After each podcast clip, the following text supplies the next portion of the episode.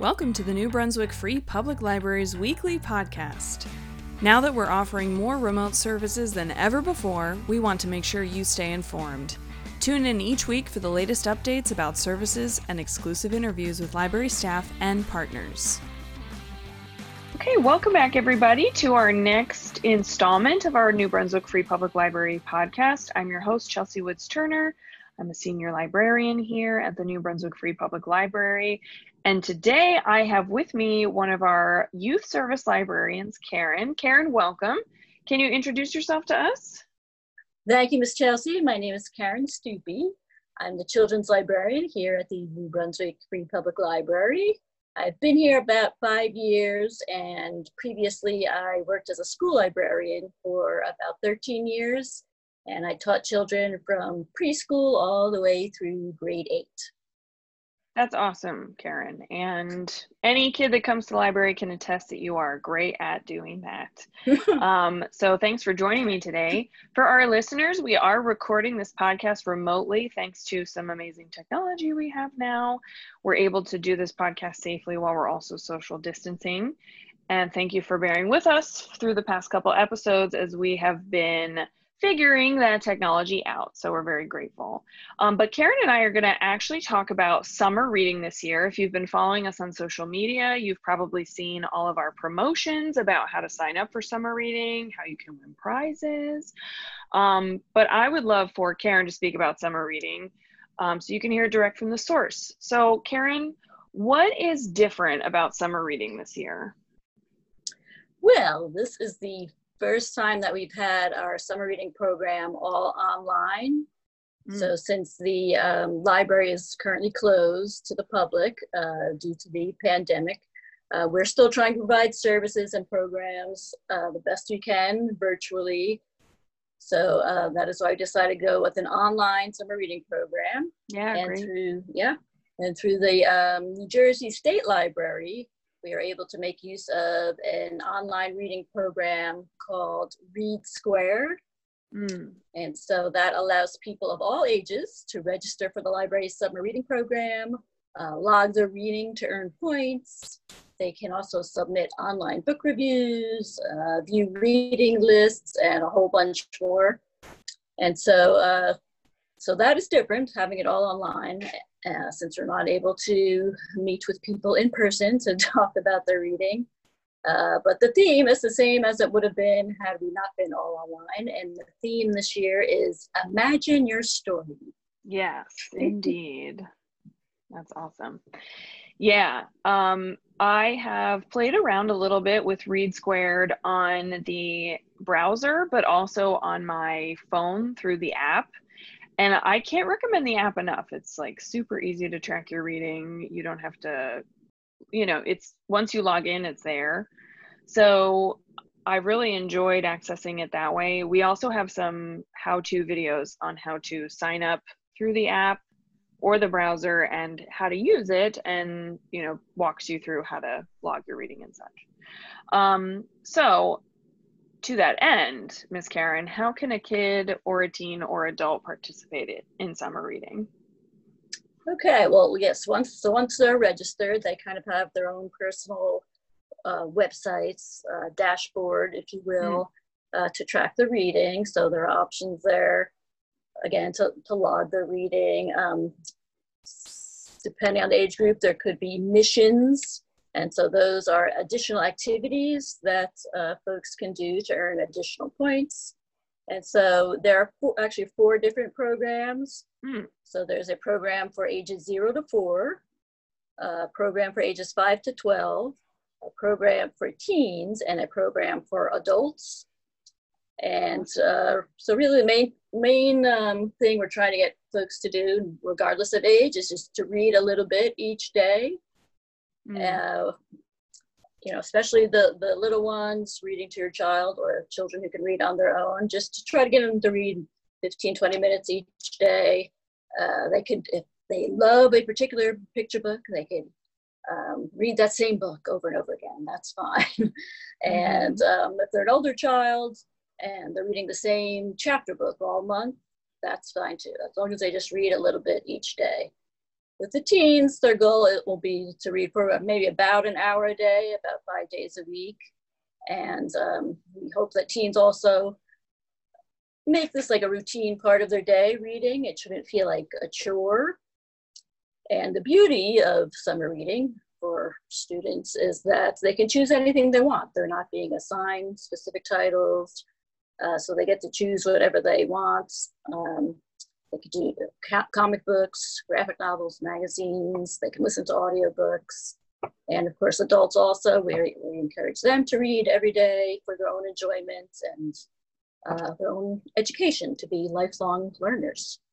Absolutely. Yes. Lots of good reasons to read in the summertime. Um, another good reason to do the summer reading program is, of course, prizes. I think every year we get some really great prizes together. And this year's no different. So, what kind of prizes could we win, Miss Karen, if we signed up for oh, summer yes. reading? Yes, well, we have some fabulous prizes, and they are um, they are thanks to the Friends of the Library organization. Yeah, our prizes.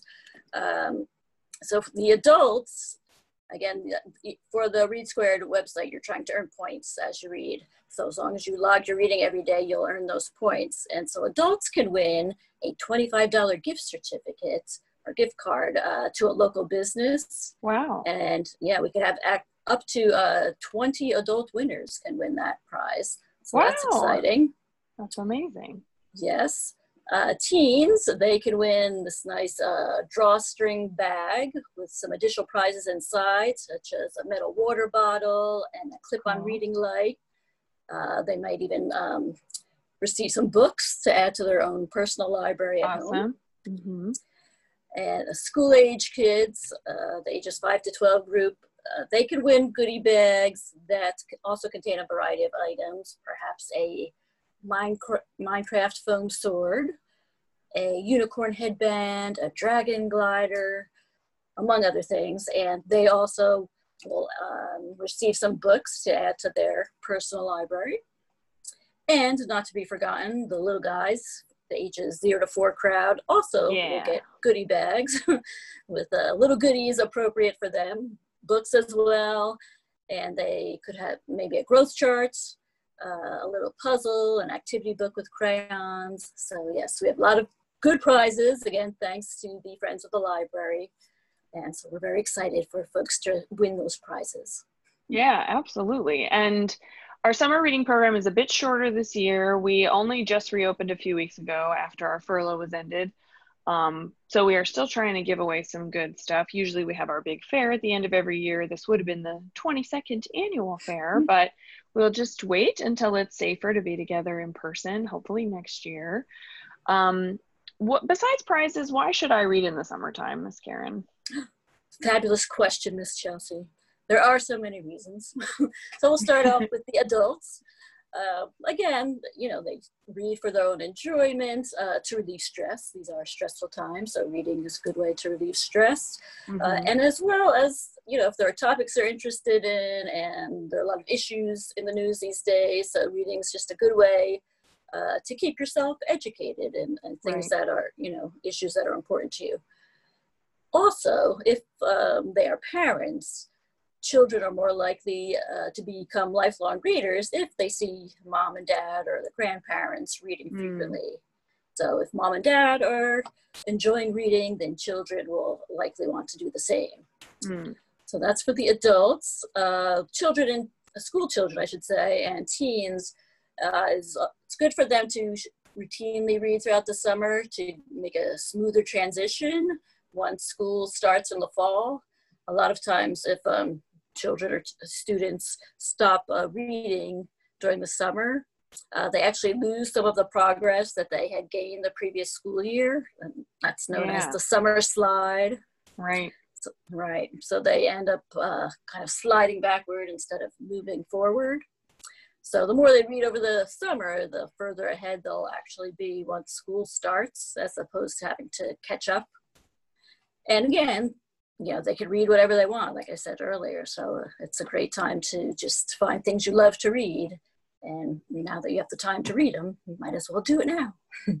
Absolutely. Uh, let's see. And then, oh, and then our ages zero to four group, Um, it is, it's really very important for babies and toddlers to be read to daily. Yeah. Uh, and that will actually improve their chances of success once they enter school. So even if you know children aren't even forming words yet, they are taking information in.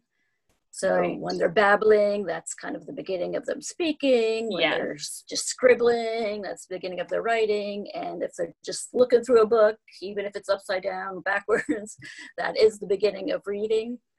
So the really the more the parents um, read to and talk to, sing to, play with, and write with their little ones, then uh, the more their early literacy skills will develop, and the more likely Absolutely. they will have educational success once they begin school. Absolutely, yes, and so many times a parent has brought their newborn into the library with their older kids and i say why don't you sign up that little one for a library card and they look at me you know, very strangely, but it is true.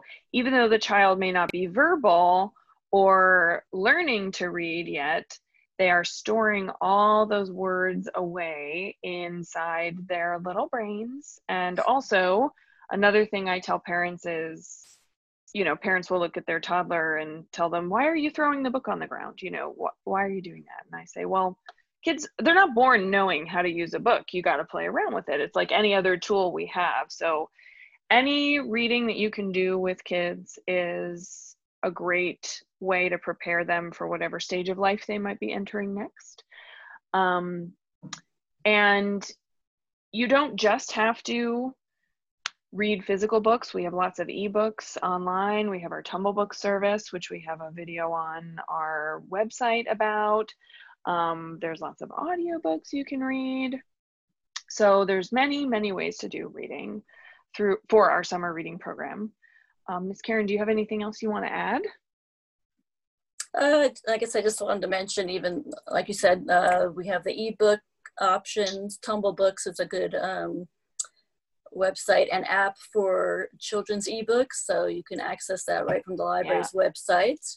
Uh, but also, even though we're not open to the public right now, people can place holds on library books from home uh, and then they'll get a call to to pick up the book at the library. So there are we do have options for finding books if you need books to read. Yes, and for those of you who may never have heard the term placing a hold before, basically you're just reserving a book for yourself. You're going onto your online account, which if you have a library card number, you'll be able to access.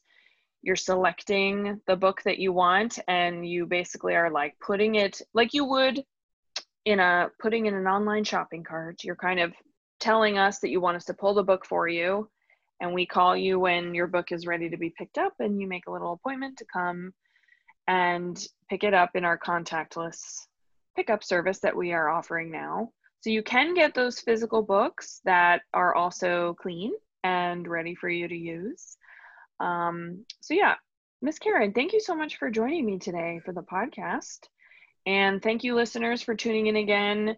Thank you for bearing with us as we've been figuring out all our technological issues. You may even hear my husband in the background. He is also working from home, and we're both talking on our um, live stream. So, just very grateful that we're able to do this and offer this little bit of insight to our patrons in this time. So, you can check back next week for a new episode. Thanks for listening to NBFPL's weekly podcast. This podcast is produced by Chelsea Woods Turner and is recorded several days before release. Music from bensound.com.